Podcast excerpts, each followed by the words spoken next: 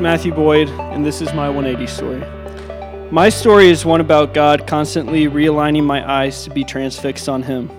I grew up in a Christian household with two loving parents, an older brother, and a younger sister. We attended church regularly. I was part of the youth group, and I even volunteered in the children's ministry.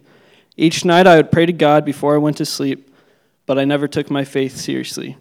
Instead, my eyes were fixed on what the world had to offer. For middle school and high school, Matt, my eyes were focused on girls. I would place my identity and purpose in the relationships I had with girls, and placing my identity and purpose in these relationships led me to pursue sexual desires. During these relationships, I would find myself anxious about the thought of the relationship ending, and when the relationship would end, I'd be left in a state of complete loss. Fast forward to the summer going into my freshman year of college, I was attending a conference my church was hosting. During this conference, I felt and saw the Holy Spirit moving, and this experience made me realize there was something more to being a Christian. Going into my freshman year of college, I was ready to pursue God and take my faith seriously. God provided in so many ways. I immediately got plugged into Cru thanks to my older brother, joined a community group where I was challenged to read the entire Bible in six months, which I did.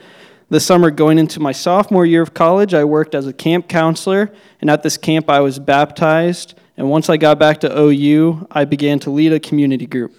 God was doing amazing things in my life. I was experiencing growth, and I was part of a God centered community that valued me for who I was. Then came 2020. Spring semester, sophomore year, my life was good.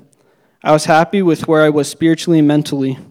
This all changed when I received some of the worst news of my life while I was at 180.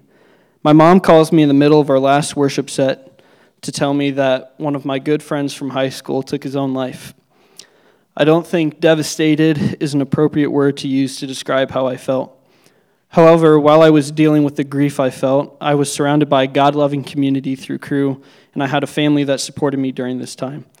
Grief was tough, but school and Cru kept me busy, so I never fully took the time to process through my grief. I thought I was fine. And then this little thing called COVID 19 decided to shut down the entire world. I was forced to move out of my dorm and was taken away from my community at OU. During the lockdown period, my gaze changed from being on God to being on the grief, guilt, and shame I felt about my friend's death.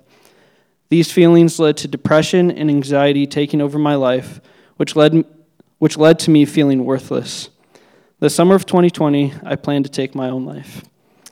As I was, as I was about to take my life, uh, God intervened and reminded me of his great love for me.